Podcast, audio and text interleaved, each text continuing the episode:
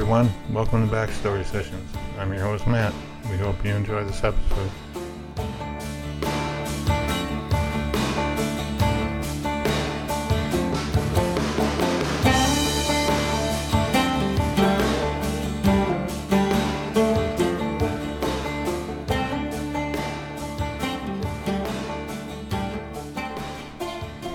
Hey everybody, and I want to welcome you to this episode of Backstory Sessions. I'm joined today by my co-host Matt. Hey Matt. Hey, Kat. Hey, everyone. How are you? Well, Matt, this is an exciting episode. I, I know I say that every week, but You do, actually. uh, but you know it's true. Uh, and we're really like very fortunate. I feel like to have really interesting episodes every week. Yeah, for sure. Um, you know, we work hard to get the guests and uh, or find the guests and uh, get them, you know, booked and on the podcast. And uh, you know, we've been fortunate enough to get some pretty interesting ones for sure. Yes, we definitely have found some very um, good connections that have helped us, you know, to continue to get great guests, and uh, we're really thankful for those. And, um, you know, finding things is not always easy, especially for us. That is true. Finding the mean- words to, you know, do in these intros is difficult sometimes. Well, even finding the schedule, you know, will be like, um, you know, we'll put somebody on the schedule, and then it'll be like, do we have somebody scheduled today? Um, Right, yeah. Is it today Yeah. or tomorrow or wait, what when were we doing that again? Yeah, what time zone are they in? Uh, you know, I think maybe the listeners uh, probably don't think about the fact that you know we're in Eastern Standard Time, and a lot of our guests, I would say the majority of our guests, are in a different time zone. Um, yeah, that's certainly turned out to be true, at least you know, recently for sure. Yeah, so uh, you know, it's it's lucky when we find our way to the the right time zone and the right guest, and that's how the magic happens. That's, that's true. Yeah. And I, I you know I feel like this episode is going to be magical. Um, ironically, uh, the title of the latest album by our guest that we have today is um, called "Find My Joy." Ah, there you go. Wow! I mean, look how that went together. I mean, that doesn't happen too often. it's almost like we planned it. Well, I think it's the universe. You know, it's like saying, "Hey, you know, you guys are okay." Yeah. Well, our guest is way okay. Um, you know, he's had an amazing career, continuing to have an amazing career, and I can't wait to see where this album takes him. Uh, you know, and what he's what he's got planned, even after that, because I know he's always looking ahead and, you know, staying very very busy. But find my joy. I, I think that would should be a wish for everyone. Right along with find my car keys. Okay, okay. Priorities here. yes, yes, yes. I I digress. Joy wins out over car. Although, if you don't find your car keys, sometimes that might steal your joy temporarily. So I'll give you that. Exactly. All Well, right, I think people have had enough of us. I think it's time to find our guest. Good one. All right, well, let's find him. And let's hear the amazing backstory of John Berry. All right.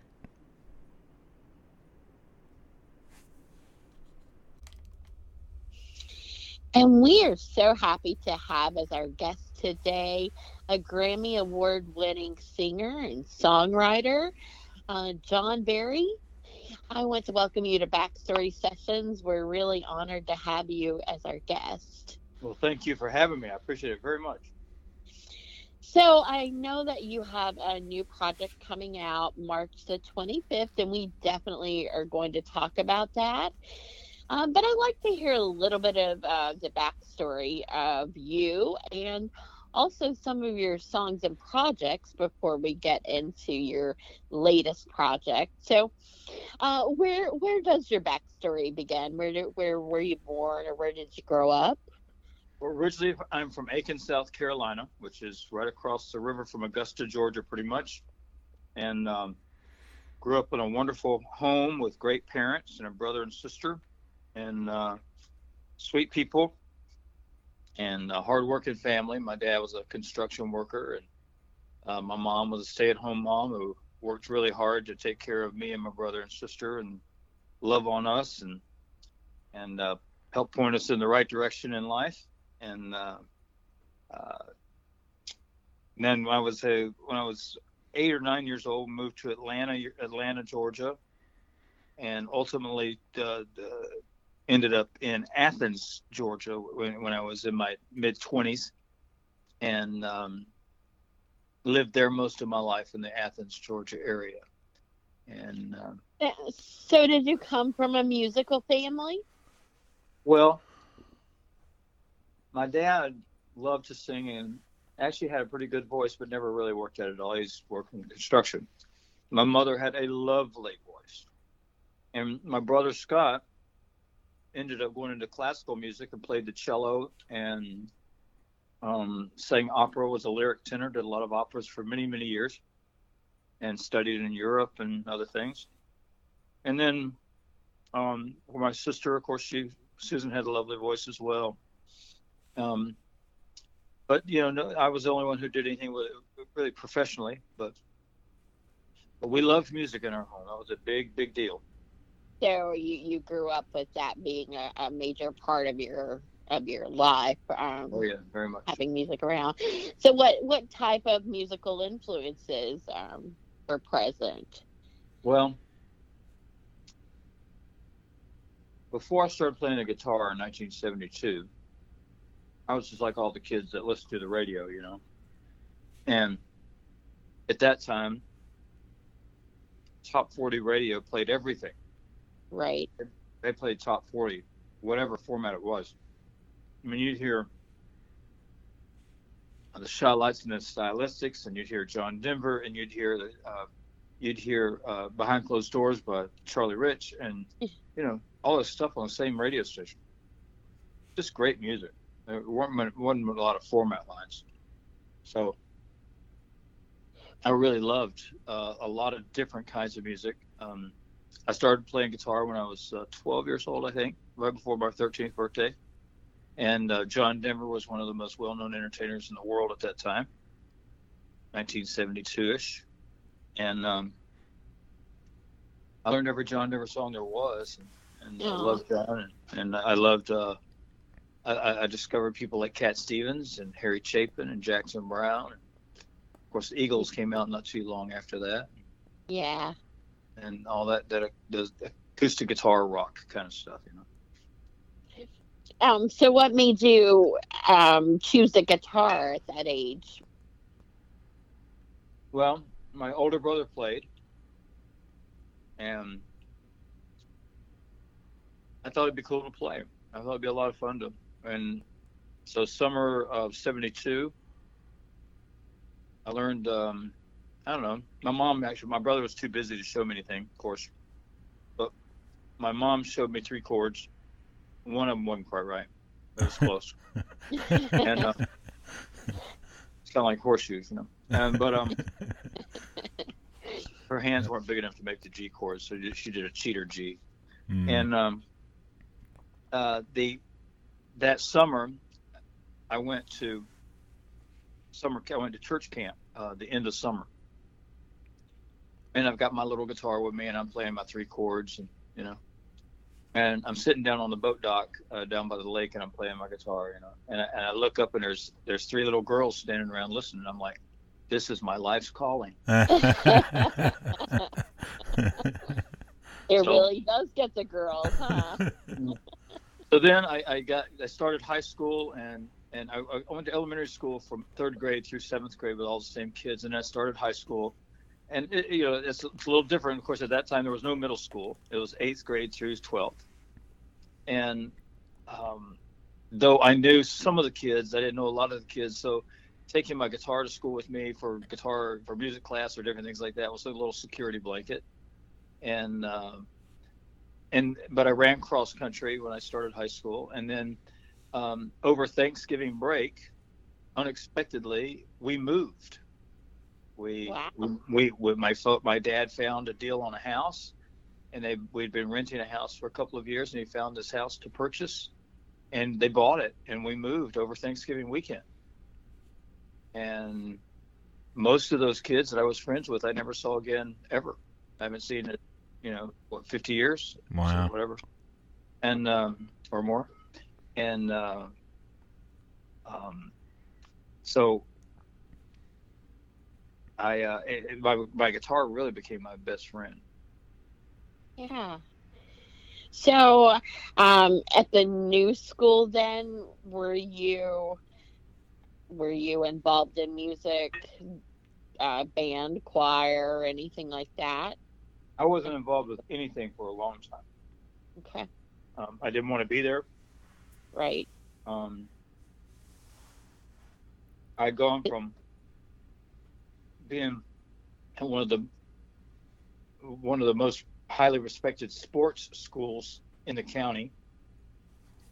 Um, big, big time football team. I was on the cross country team. I was a very successful runner for a cross country team uh, at that year, and to go into a school that was not did not have a very good athletic program and was known for how bad an athletic program it had, and uh, just did not seem to fit in at all. It took me a long time to make friends, and uh, but I but I made some really great friends and people that I still talk to today. There there are several we still stay in touch and.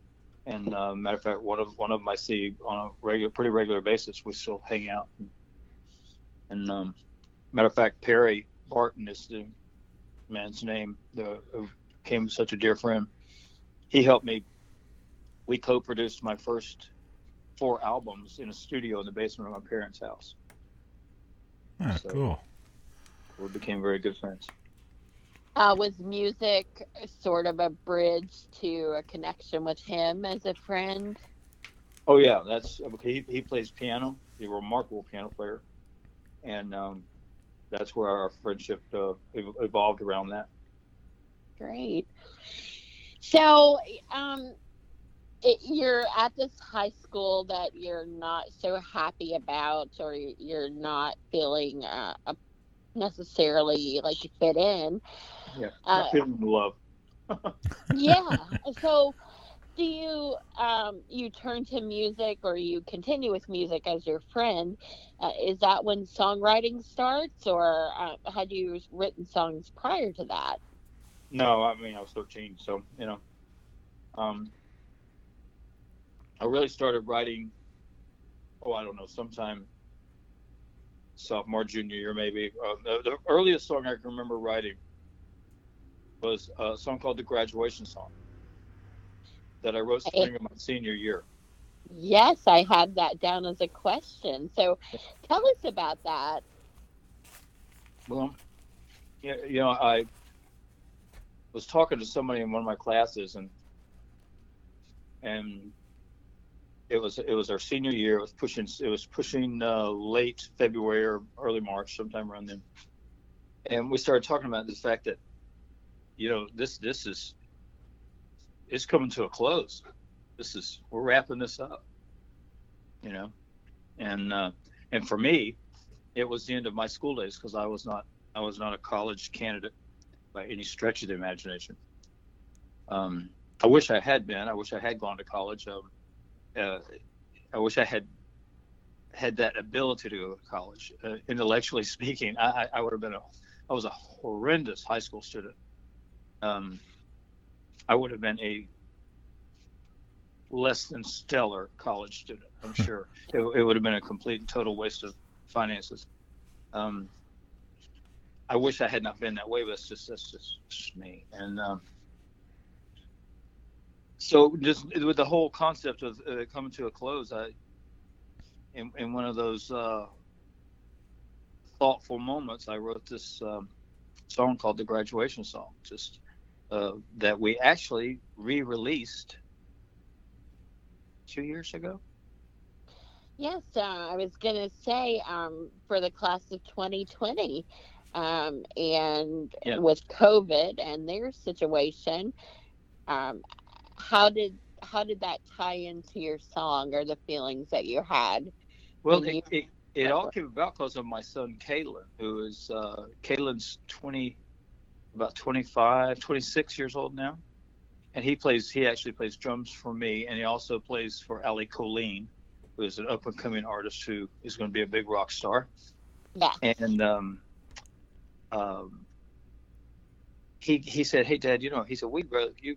There's all these students that are not going to get to walk graduation this year, and he said, you should re-record this song and put it out there and get people to send us pictures of their graduating seniors. And let's do a video and put out there.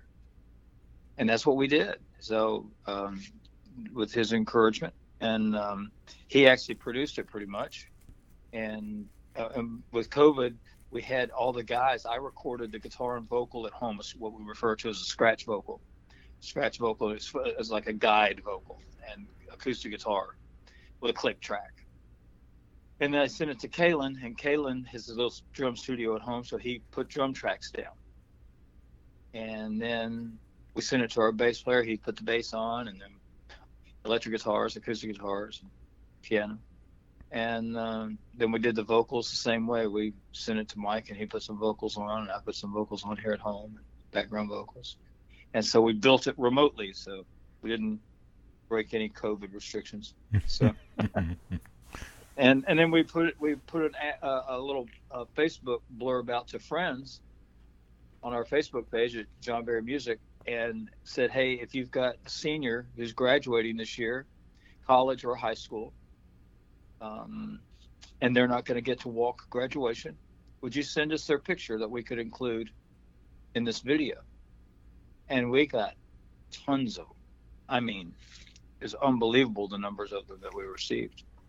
And it was just a lot of fun to go through. We had a friend who just sort of put it together. I mean, we didn't spend a ton of money on it. We, I, I, I'm not sure exactly what uh, program they used to build the video, but it, it's just pretty simplistic. But, but it was fun to be able to honor these students who worked. They've worked really hard, you know, and um, to to have that opportunity to, to walk across that stage and and what I refer to in the videos in the in the beginning of the video, I do a little narrative and, and talk about the fact the fact of walking, how important it is at that time in your life to walk across that stage and get that decorative decorative piece of paper that says you did it. You know, Mhm. it's a big deal, and a lot of these students did not have that moment, so that's why we uh, we put it out there.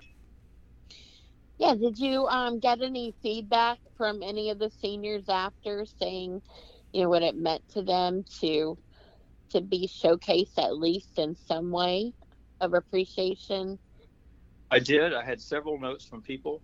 Uh, I had several from parents who, who told me that how much they appreciate the opportunity to to, to have something like that, especially the ones who uh, we had a bunch of them that were that were that were in the video that had their children in the video how meaningful it was for them.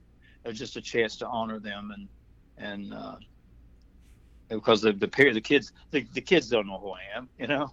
I mean, I'm their grand. I'm as old as their grandpa, you know. and so, but their parents, it meant a lot to their parents, and and it ended up meaning a lot to the, to the youngsters, these young people, and uh, that that someone like myself and and that their parents uh, wanted to honor their accomplishment. So Yeah, because graduation is one of those events that parents uh, look forward to as well. From you know, basically from the beginning with their child, you you wait for that graduation moment, and um, to have COVID and the situation where that wasn't happening, uh, I'm sure it was nice of, for them to see, you know, their child in the song and all this put together. Uh, that wa- that was really you know your son's idea but um it's a really really interesting and I- i'm sure it meant a lot to a lot of people to be able to have that because So- high school days high school days are really important. and Yeah. as much drama as it's filled with, and and uh, and and at the time when you're when you're going through it, it it's it's a lot of times it, it- it's not doesn't seem that important. But the more distance you get on it, the more you realize it was a really cool time in your life when you're almost an adult, but you don't have the responsibilities of being an adult and and it, there's a lot of it's a great time of life and and and, and those for, for people like me who do not go to, go on to college it was it was a real time of some some amazing friendships and and some that are still uh, survive to this day and and, and that, that spent some really meaningful time with some some people that uh, it meant a lot to and still means a lot to me um, uh, fond memories of, of dear people Um, did you, when you wrote this song, uh, was it performed at your graduation or? Oh no. Mm. I was um I was not at that level of performance, I don't think. Yeah. So, um, you just um in a conversation, and it got you thinking about, you know, this is the end of kind of school, and that inspired you to write that song. Um, was was that the first song that you had written? Oh no, I'm sure I'd written really plenty of really bad songs prior to that. Okay. No. Well, uh, so I have um, some of the songs and um, some performances that I'd like to ask you about the backstory. We, Okay. I did have that one on there because I, I really thought that was very cool, especially in, you know, in light of everything that was happening with COVID and that class really, I guess, being the first one in our lifetime that, um, you know, wasn't getting that opportunity to have a graduation in person. Um, but as these are not necessarily in a chronological order, the first one I wanted to ask about was um, Your Love Amazes Me, which was uh, Grammy nominated. Uh, I love the song. And I'm curious about what inspired it. So, um, you know, what's the backstory of that love song? Well, that was written by Chuck Jones and Amanda Okay. Taylor. Um, I'm the lucky guy who drew who drew the card to get to record it. Okay, so how did that happen? I was not the first person to draw the card.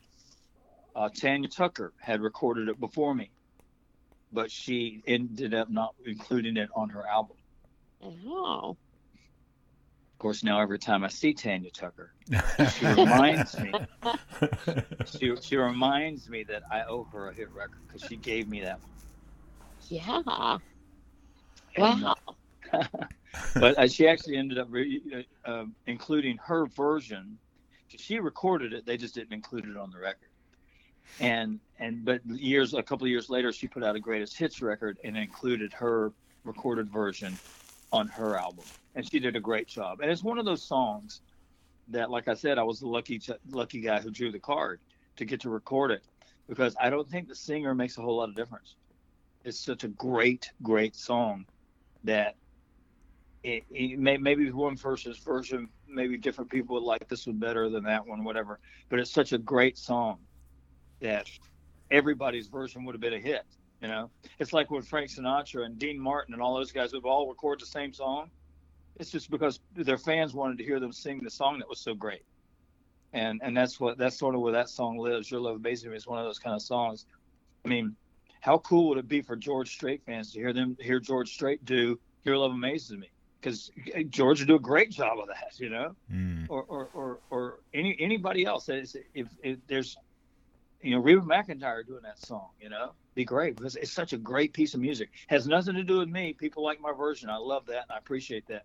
But it's such a great song that so many people could sing that and their fans would love that. And uh, uh, it was a it was a great time for me.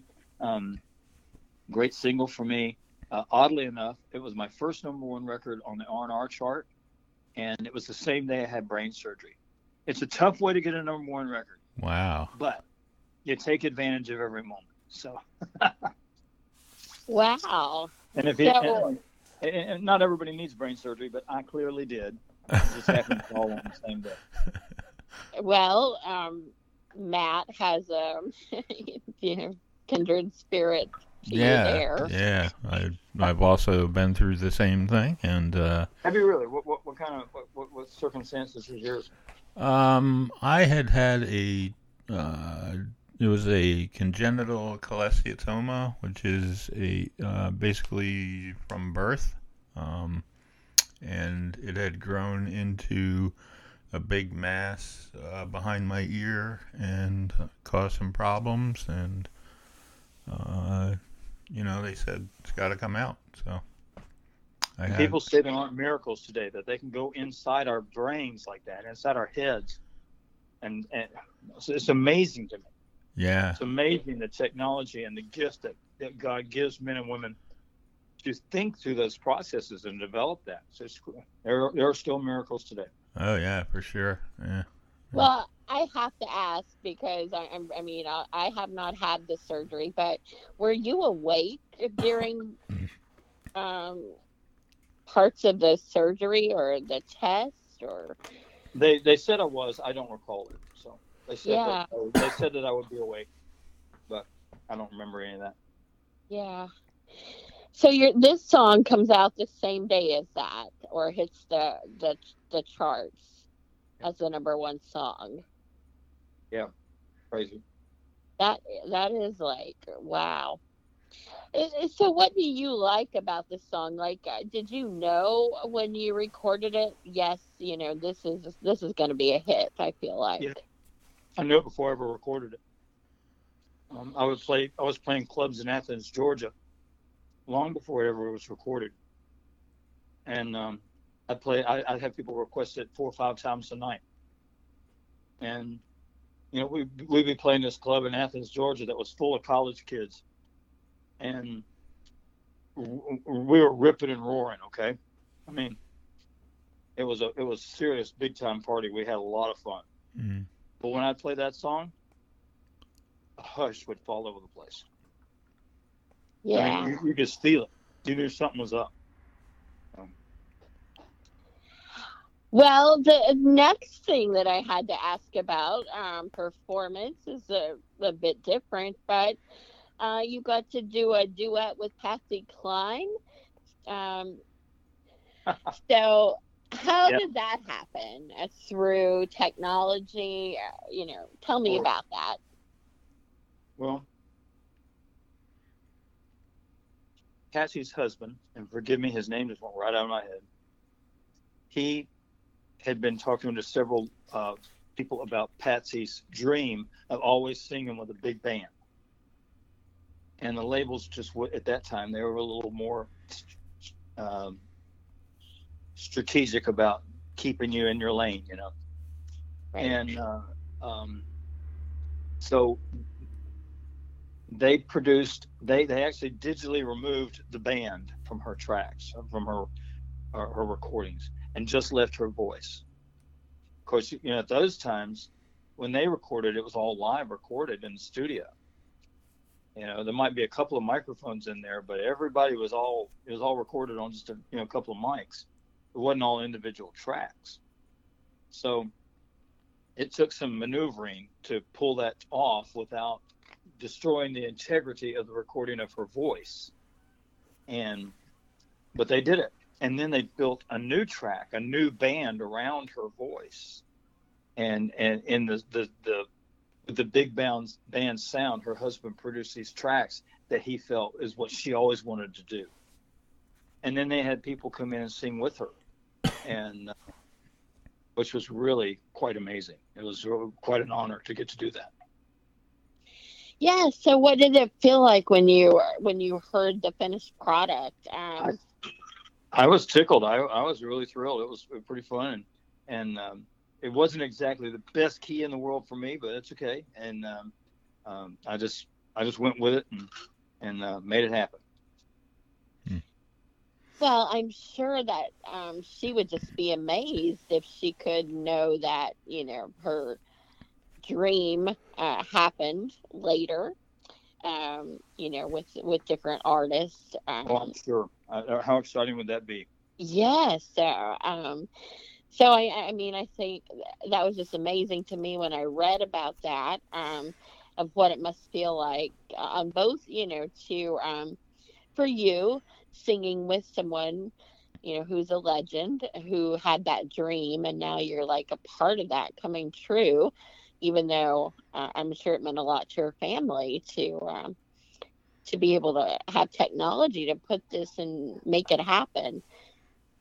Yeah, that had to be. I'm sure for her family and all of those close to her, knowing that that was something that she had always hoped for, to to see that uh, come about was probably very exciting for them, and and for me it was just a real honor to be to actually be a, a part of it, and like I said, so. Uh, Patsy's husband's name was Charlie Dick, apparently. Yes, yes. And uh, Well, so they, put, they put that whole thing together, so pretty amazing. Cool. I, I, I mean, so there again, technology, um, you know, it, it definitely does have its great benefits to i i in the musical world. Um, and she'd probably be amazed at how much recording has changed in the process. I would have hated to have been charged, the engineer charged with pulling the band off of her tr- boat tracks and leaving just a nice clean vocal. I'd hate Yes. to digitally do all that. I'd hate to have been the guy in charge of that. No pressure. No question.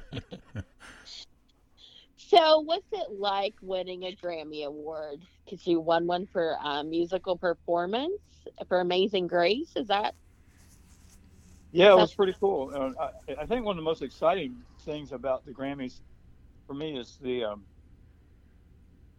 um, I got a phone call and from my management company at the time, and they said, "Hey, uh, what you doing?" I said, "Well, I'm just here at the house." They said, uh, "Are you near your fax machine?" This is back in the day, you know.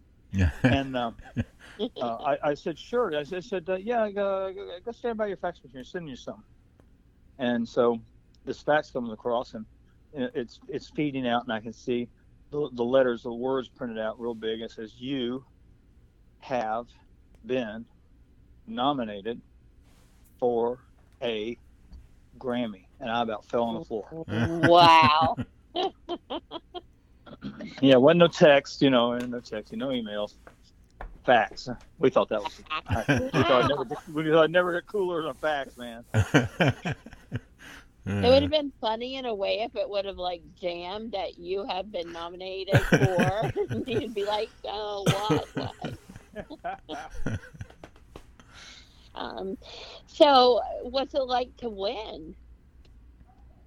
Well, you know, to, to have been a part of this collaboration, and um, it was it was a great record. And you know, to me, still, I, I love some of the songs on that record. Uh, Trace Atkins, "Wayfaring Stranger." Oh my gosh, Yeah.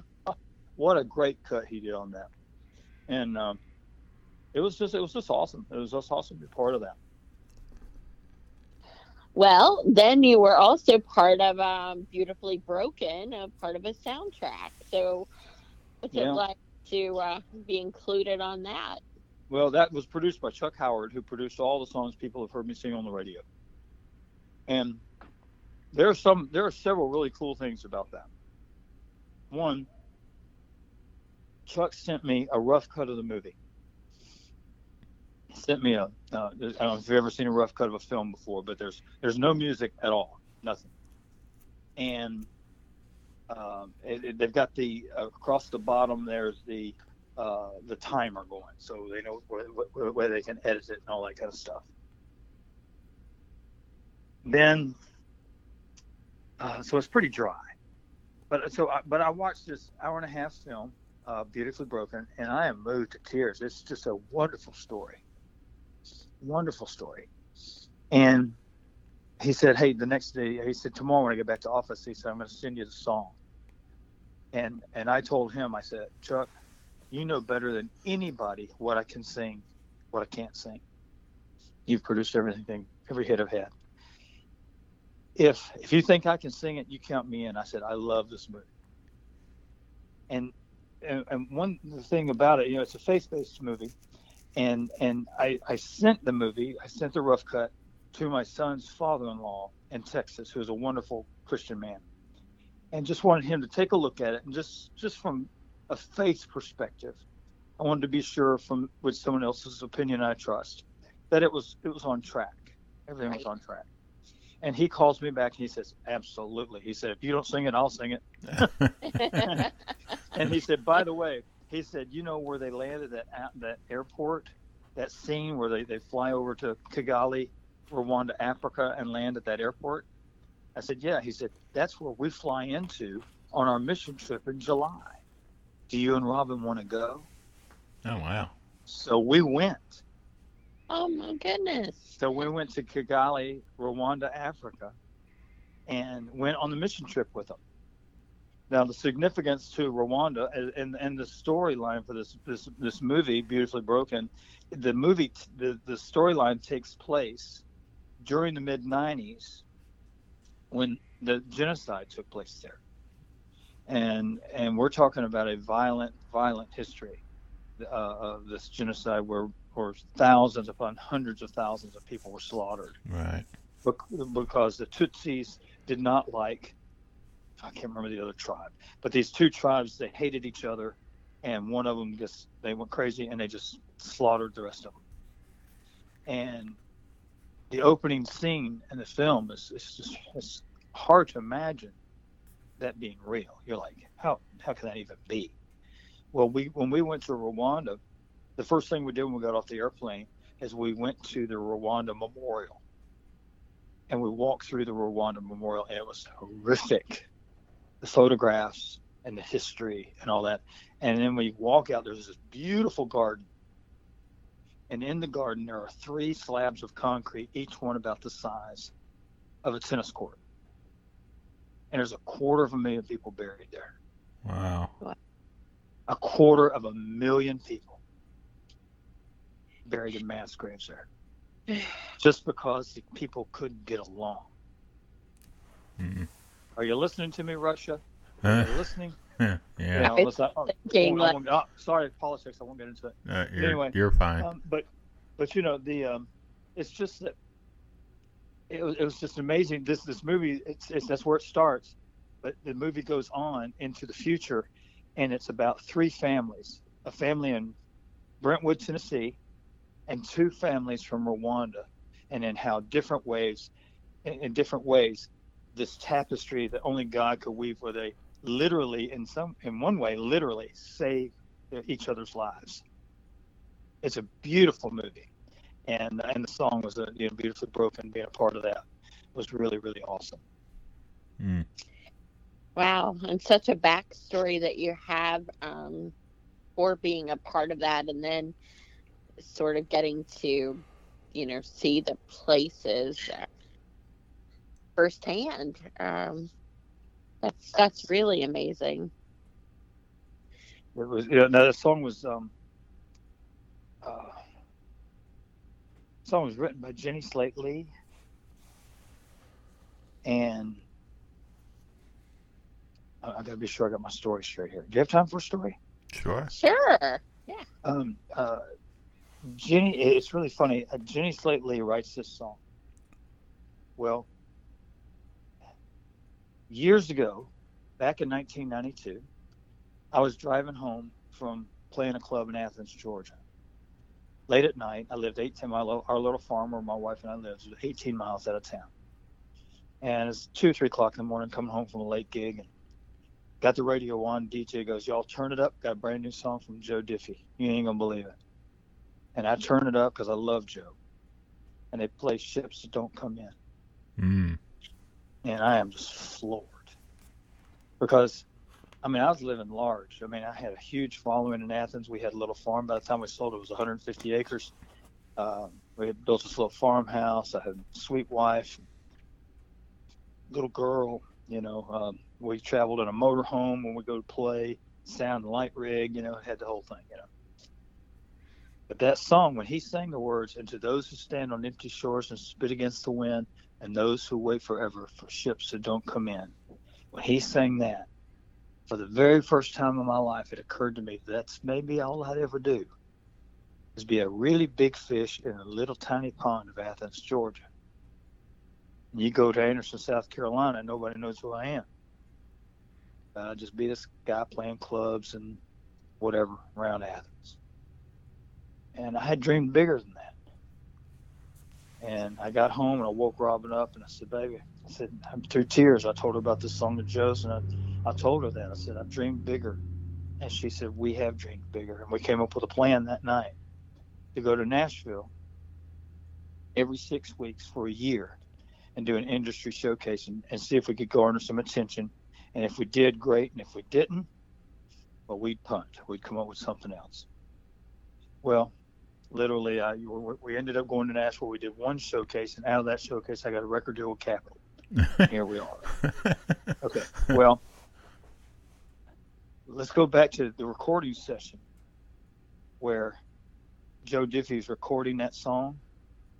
That song is produced by a, a gentleman last name of Slate. His daughter, who's about five years old, is named Jenny. Jenny's in there in the session while Joe Joe Diffie is recording that song. Ships that don't come in that literally changed the course of my life. Hmm.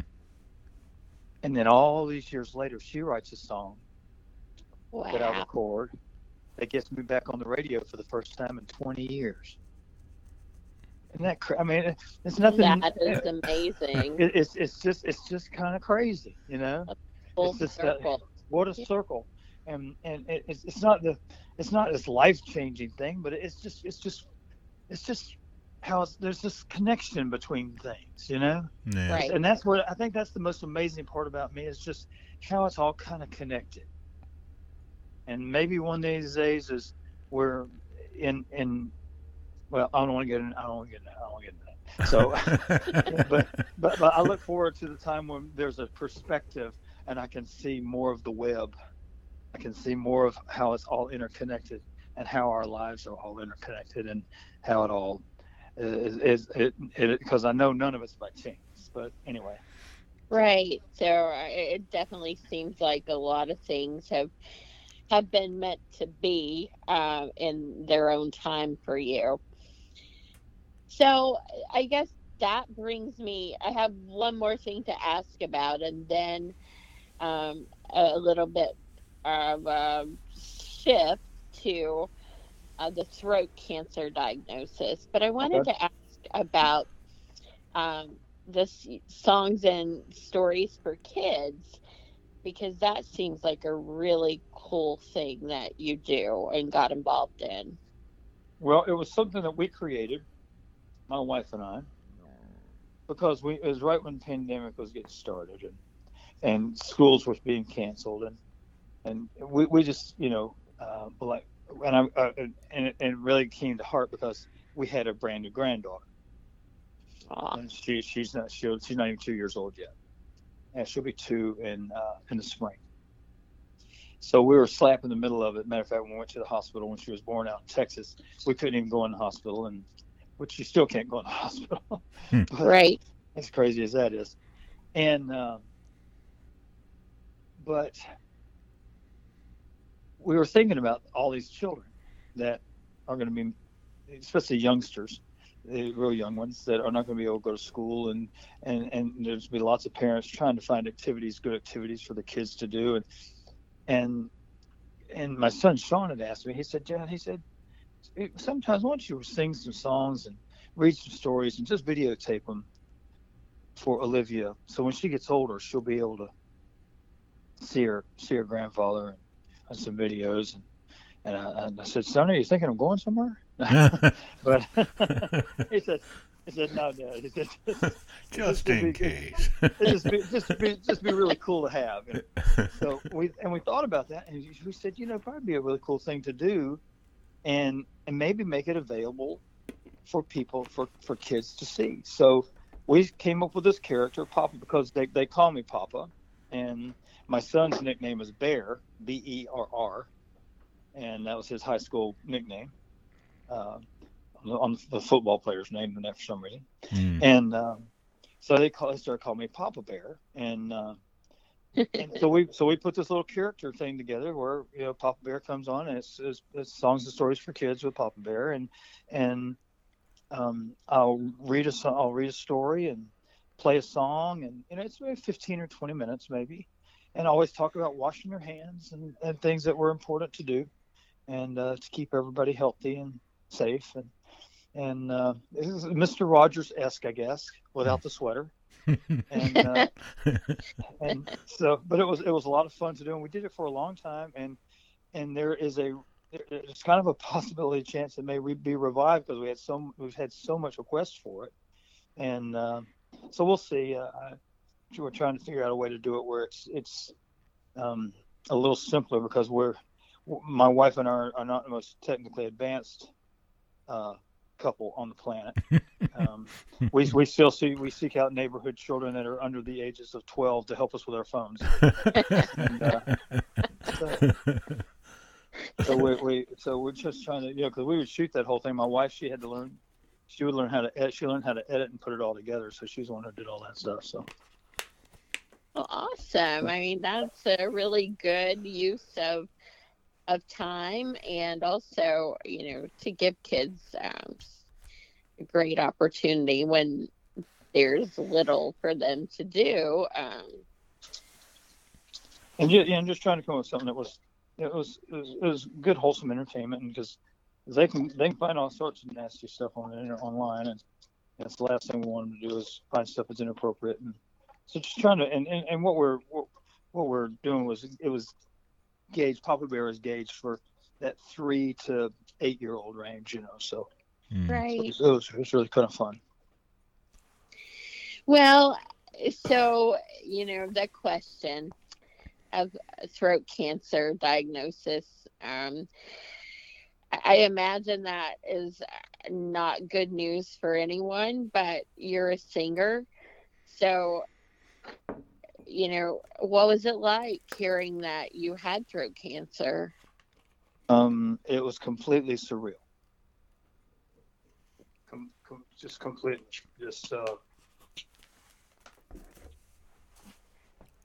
shock is, is, is hardly even begins to ex- uh, explain express what we were feeling. Uh, yeah.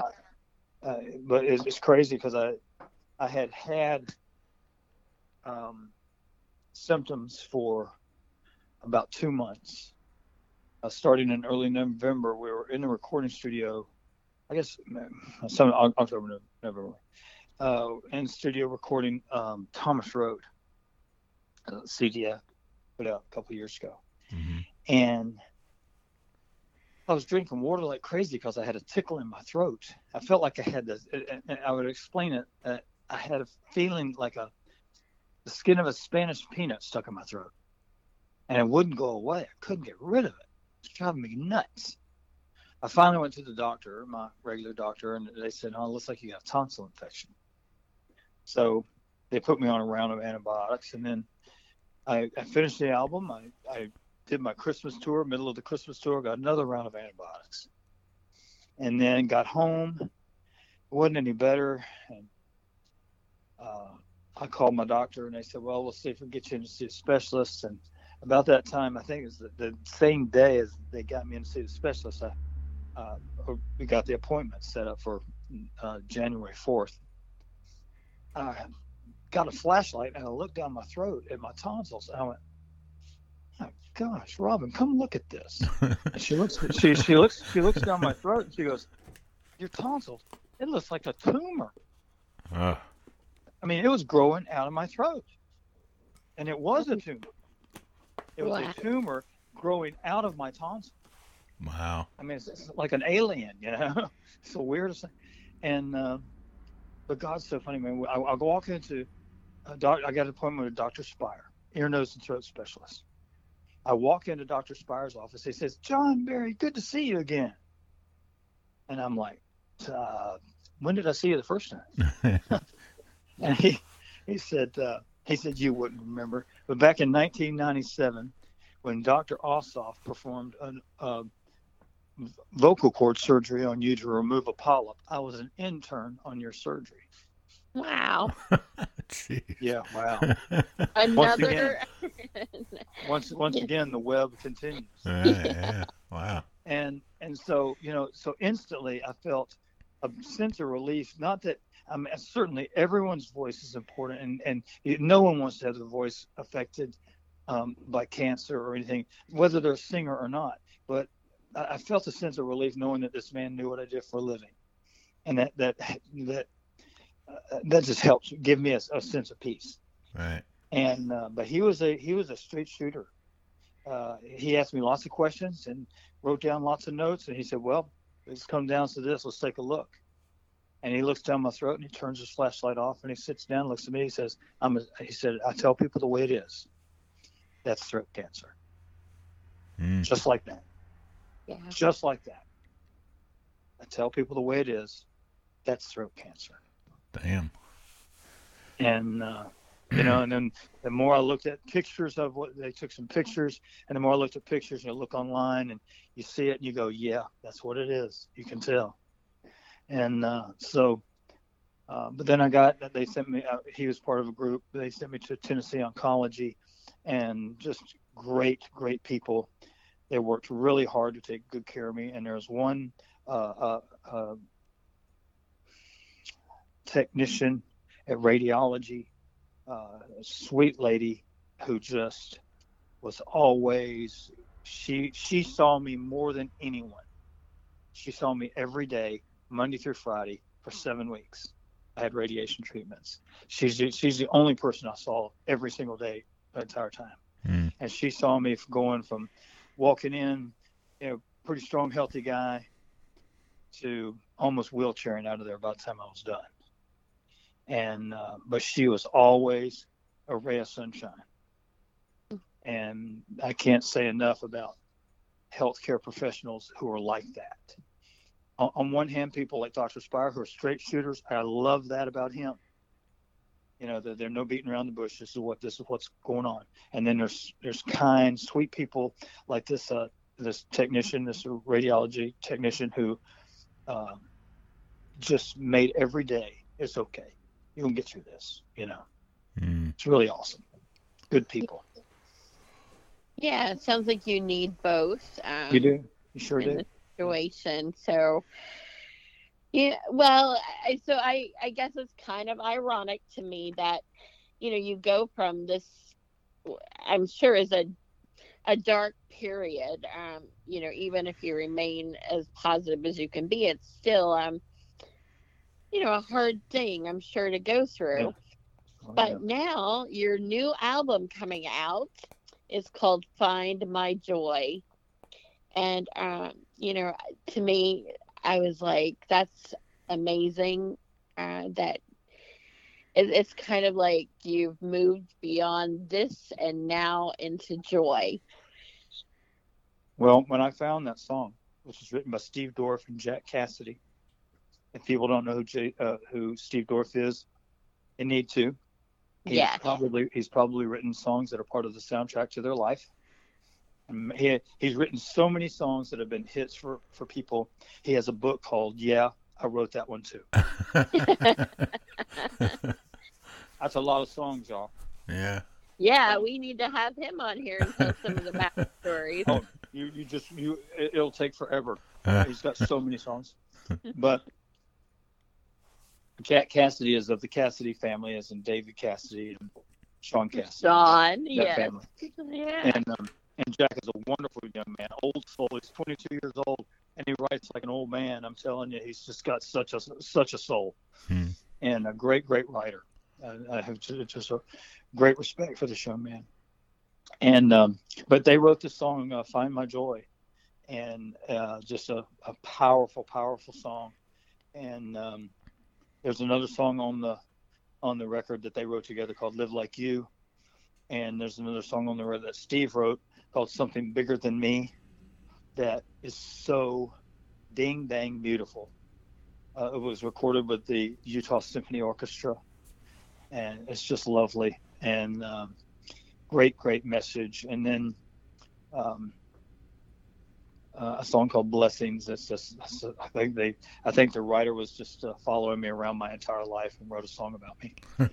and um, uh, how you know the song talks about how difficulties in our life it, it, it, what at one time seemed like big huge roadblocks or or, or whatever they are these mountains that seem impossible to climb end up being some of the biggest blessings in your life you know and uh, everybody has those and uh, just some great, great music. And then we took six of these classic hymns, these six, some of the most loved hymns in the world, like "How Great Thou Art" and "Great Is Thy Faithfulness," and and uh, and Steve did these most beautiful arrangements to them. Um, we had a 45-piece string orchestra and a small band, and it's just, it's what I always hoped this record would be. Mm. And um, I started this album a few times before in the past, and it just wasn't coming together the way I thought it should. And uh, so we canned it, and uh, but then this one came, this this time came along. It was it was right emotionally, it was right musically, it was right spiritually, it was the right time. Well, and and I think even for the time in the you know in the world, it seems to be a, a right time for finding joy, and these songs are, are very very encouraging. Uh, at least the, the ones I was able to hear parts of, uh, very um, inspirational songs. That's great. Thank you. Yeah. So um, people can on uh, March 25th, they'll be able to uh, purchase this and hear for themselves. So, uh, where where would be the best way for them to locate this to purchase? Well, people can. Uh, there's several places I think you can go online and look.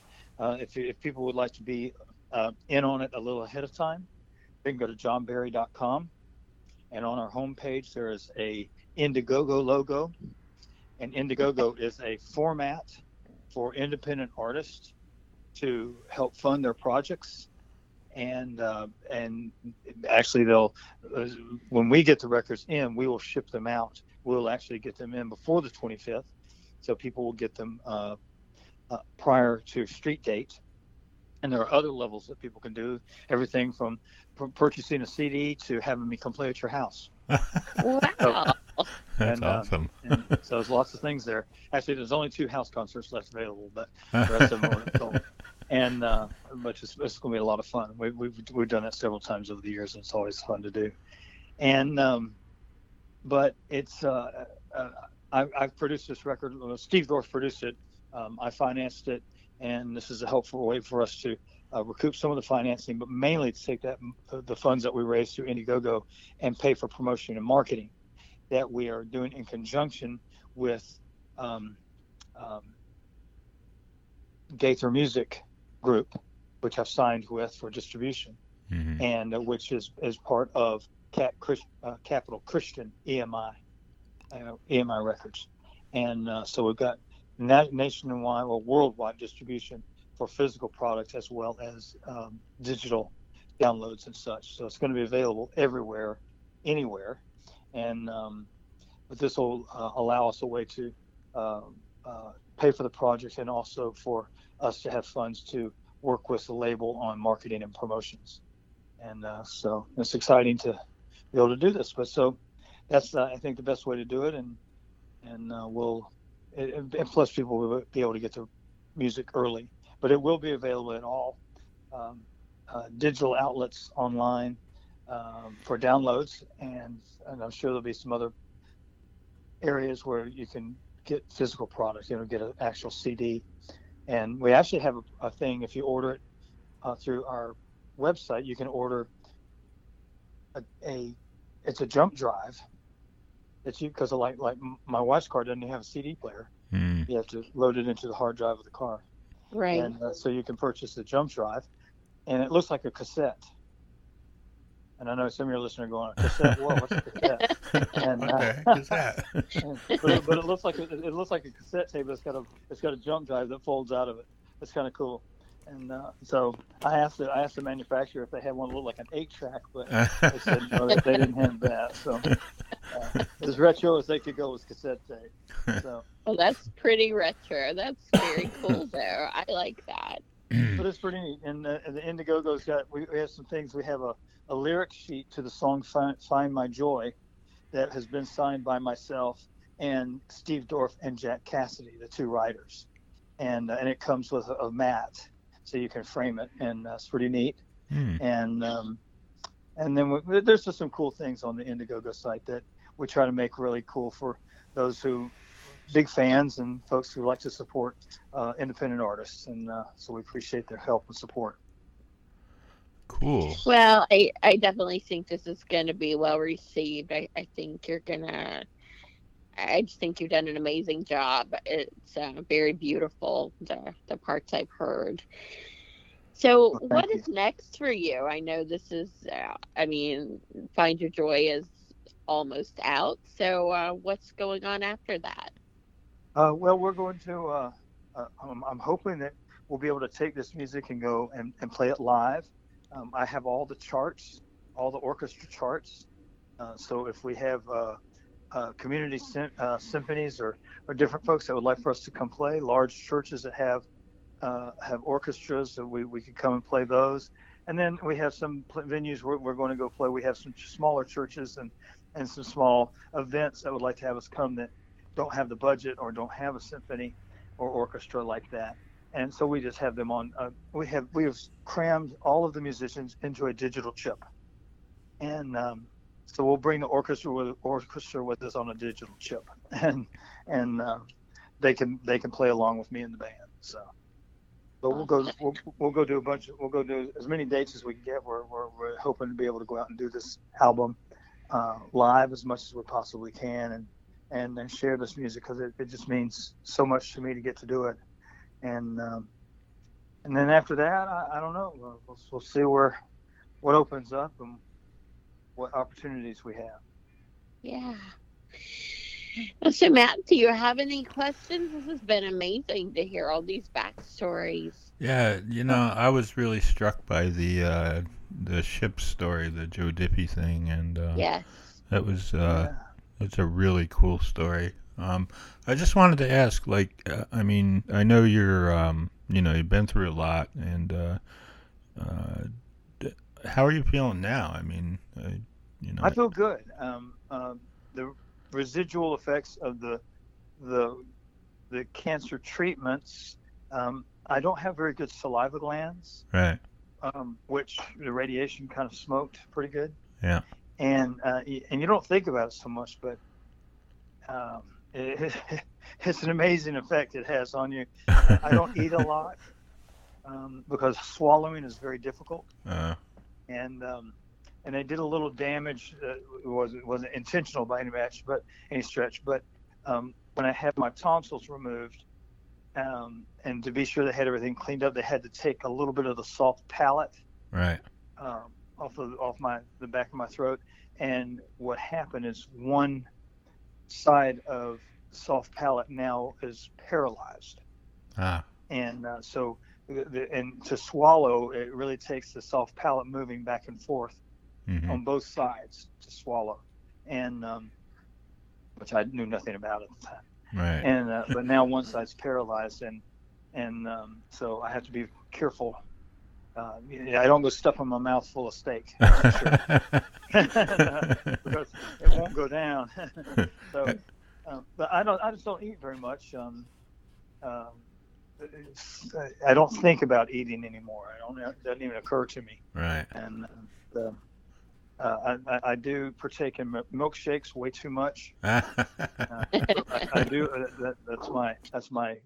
My guilty pleasure right there is, is lots of milkshakes because they're easy to swallow and and they still and they pretty much still taste good. But um, but yeah, yeah, the the Joe Diffie uh, meeting Joe Diffie and talking to Joe at the Grand Ole Opry a couple of years ago, and being able to share with him about that song he recorded about ships yeah. and and how, about how that song literally, not figuratively, literally changed the course of my life. Yeah. That was that was a moment I will never forget. Never That- forget that. That's really cool. Um, excuse me. excuse me. um, so I'm sure you're uh, aware of the more modern country scene that's going on these days. Um, Oh, sure. Any, I mean, are you working with any people um, that are out now? No, I'm no, I'm I'm I wasn't. Grand, Grandpa Grandpa John. I wasn't sure if you were writing with any of them or anything like that. No, I, I'm really not much of a writer. Wow, okay. Um, I've, I've, I've written some songs I've had success with, but I, I credit the fact that I was in the room with really good writers and I got them lots of coffee and kept them going. uh, that's funny. yeah. All right, Kat. I really enjoyed the getting to hear these backstories. Um, you have had an amazing career and um, so many things that just seem to fall in place at, at the time that they're meant to. So I know that um, you know you're just going to continue to have these moments of success, and I look forward to the day that you know the whole picture of it comes together um, for mm-hmm. you, so that you know, uh, I don't, I don't know uh, if you have to be like, you know, really old for that to happen. but, no, uh, no, I don't think so. I don't think so either. And uh, I, I just, I'm always amazed when I when I hear these things that that fall in place. And and I I just love the backstories. And and I thank you so much for being our guest and sharing this with our listeners. Well, it was great to have a chance to talk with you, and uh, thanks for having me on. John, we wish you wish you the best, and uh, you know, uh, continued good health, and uh, you know, success with the album coming out and stuff. And um, you know, we hope to talk to you again soon, if possible. Anytime. All Anytime. Right. Well, thank you all again for having me on. All right, John. Take care. Have a great day. You too. As always, if you have any questions, concerns, or comments, you can send those to Kat at iWritePlays at Outlook.com, or you can write to me at backstorysessions at gmail.com or matt at level11ventures.com. Thanks for listening, and we'll talk to you soon. Take care.